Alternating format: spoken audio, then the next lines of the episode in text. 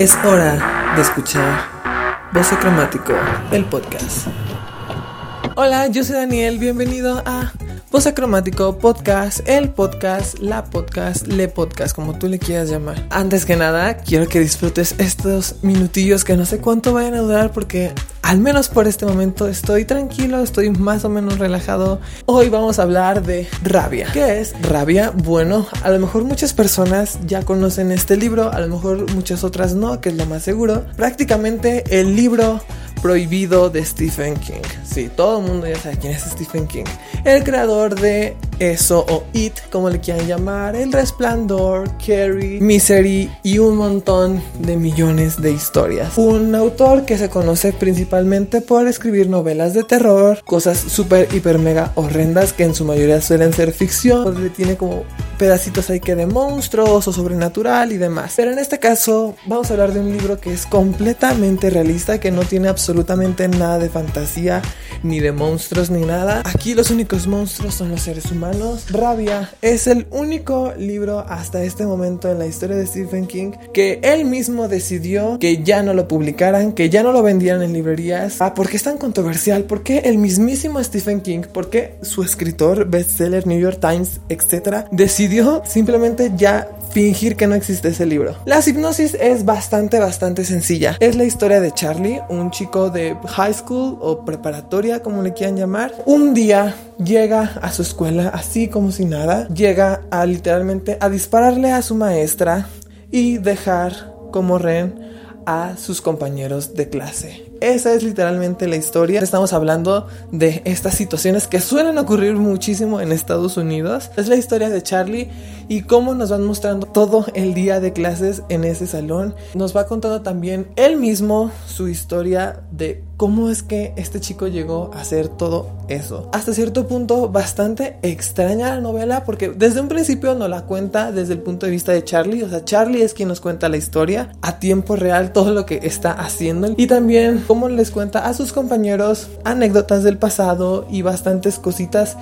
que, ok, cuando las vas leyendo y vas entendiendo las cosas, dices, esto está heavy. Ahora entiendo por qué eres como eres. Y bueno, también no solo vemos la locura y el desequilibrio mental que hay en Charlie, sino también cómo hasta cierto punto la circunstancia se vuelve un poquito extraña, hasta cierto punto con las personas que están a su alrededor, que en este caso son sus compañeros, que también están ahí en el salón escuchando todo y viviendo todo. Muchas personas de ese salón se van a desahogar hasta cierto punto y vamos a conocer más profundamente la forma de ser de estos personajes que, oh my god, es un libro bastante, bastante realista. Es un libro muy cortito, de hecho, lo cual me gustó, pero hasta cierto punto, pues, la verdad, me gustó tanto que, que quería que durara un poquito más. El final, bueno, me gustó, lo entiendo y todo, pero me quedé con ganas de más.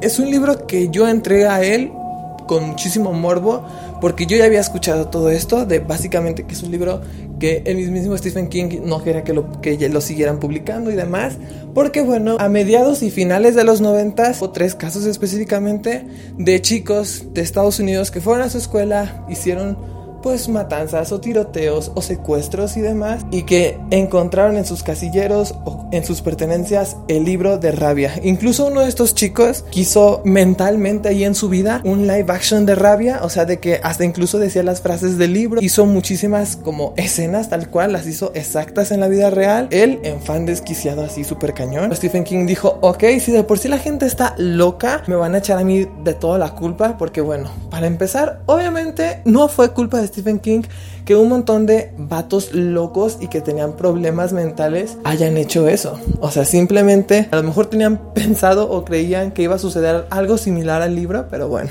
Me sentí hasta cierto punto un poco culpable de que me gustara demasiado el libro. La verdad es que yo le puse una calificación de 4 estrellas y media, casi llegando a las 5. Me hizo analizar muchísimo este libro, me hizo pensar bastante las cosas, cómo hasta cierto punto las circunstancias pueden llevar a nosotros mismos o a otras personas a un suceso así. Oh my god, o sea, la verdad es que hace mucho que un libro no me hacía pensar tanto, de plantearme un montón de situaciones. Es un libro que la verdad es bastante sencillo, de hecho la narración es es muy sencilla, es muy básica y les digo, es un libro bastante corto que va muy al punto, pero si lo analizas bien, o sea, sí te deja ahí como una quebradita ahí en tu pechito de que, oh my god, güey, o sea, piensas bien y lo pones en un contexto, no sé, de tu vida o de la vida de alguien que tú conoces, dude, está cañón, está fuerte, está dura la cosa. Desde el principio, como en las primeras 30 o 40 páginas, a mí ya me estaba gustando muchísimo, yo ya estaba como que viviendo ahí la bonita historia, entonces por lo cual hasta cierto punto había una parte de mí que decía, mm, dude, ¿por qué te está gustando demasiado esto? Vete a checar qué está pasando. Entonces también por eso tenía como que el pendiente. Fue literalmente la primera novela de Stephen King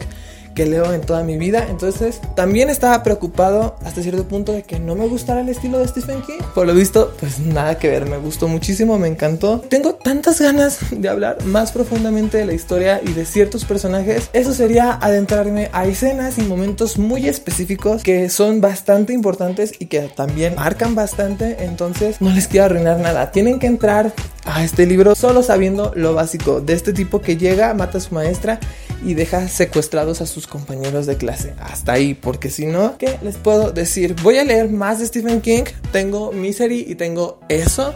Lo más seguro es que vaya a leer Misery, pero ya en su debido tiempo, porque todavía tengo muchísimos libros más por leer y que realmente ni siquiera tengo tiempo para leer estos libros. Bueno, creo que eso es todo lo que tengo que decirles sobre Rabia. ¿Cómo lo pueden conseguir? Bueno, en internet hay muchos ejemplares físicos que obviamente si te vas a Google y lo buscas te van a salir en el millón de dólares casi casi porque pues sí, están bastante caros. Pero no, no te preocupes, no te preocupes. Mira, te la voy a dejar fácil. Creo que no tengo derecho a decirles esto porque pues colaboro con ciertas editoriales. No colaboro con esta editorial. Te metes a tu bonito Mercado Libre México y le buscas Stephen King Rabia y te van a salir ejemplares desde 200 pesitos hasta 500, 300 y así.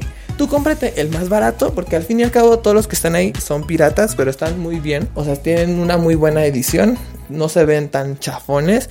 Y si lo quieres, pues nomás para leer y para tenerlo, ahí está. O si no, también con simplemente buscar en Google Rabia Stephen King PDF, te va a salir súper fácil. O sea, prácticamente es facilísimo encontrarlo. O si no, ya de plano te puedes meter a YouTube y ahí está el audiolibro completo. Sin cambios, sin nada y sin voz de robot de Loquendo. Entonces también ahí está. La cosa es que lo leas, amiguite. Espero que no me haya enredado muchísimo y que no le haya dado 15 mil vueltas al tema o a la recomendación. Cuando lean este libro, por favor, quiero que me compartan su opinión en mis redes sociales, específicamente en mi bonito Instagram, que ya saben, Voce Cromático, igual que el podcast. Yo con muchísimo gusto voy a estar ahí platicando, debatiendo. También ahí mismo en mi Instagram me pueden dejar qué temas o qué cositas quieren que hable a futuro para siguientes episodios del podcast. No les voy a decir que nos estaremos escuchando el próximo domingo, porque pues ya saben, ya nos estaremos escuchando próximamente. Los quiero y pues nos escucharemos algún día.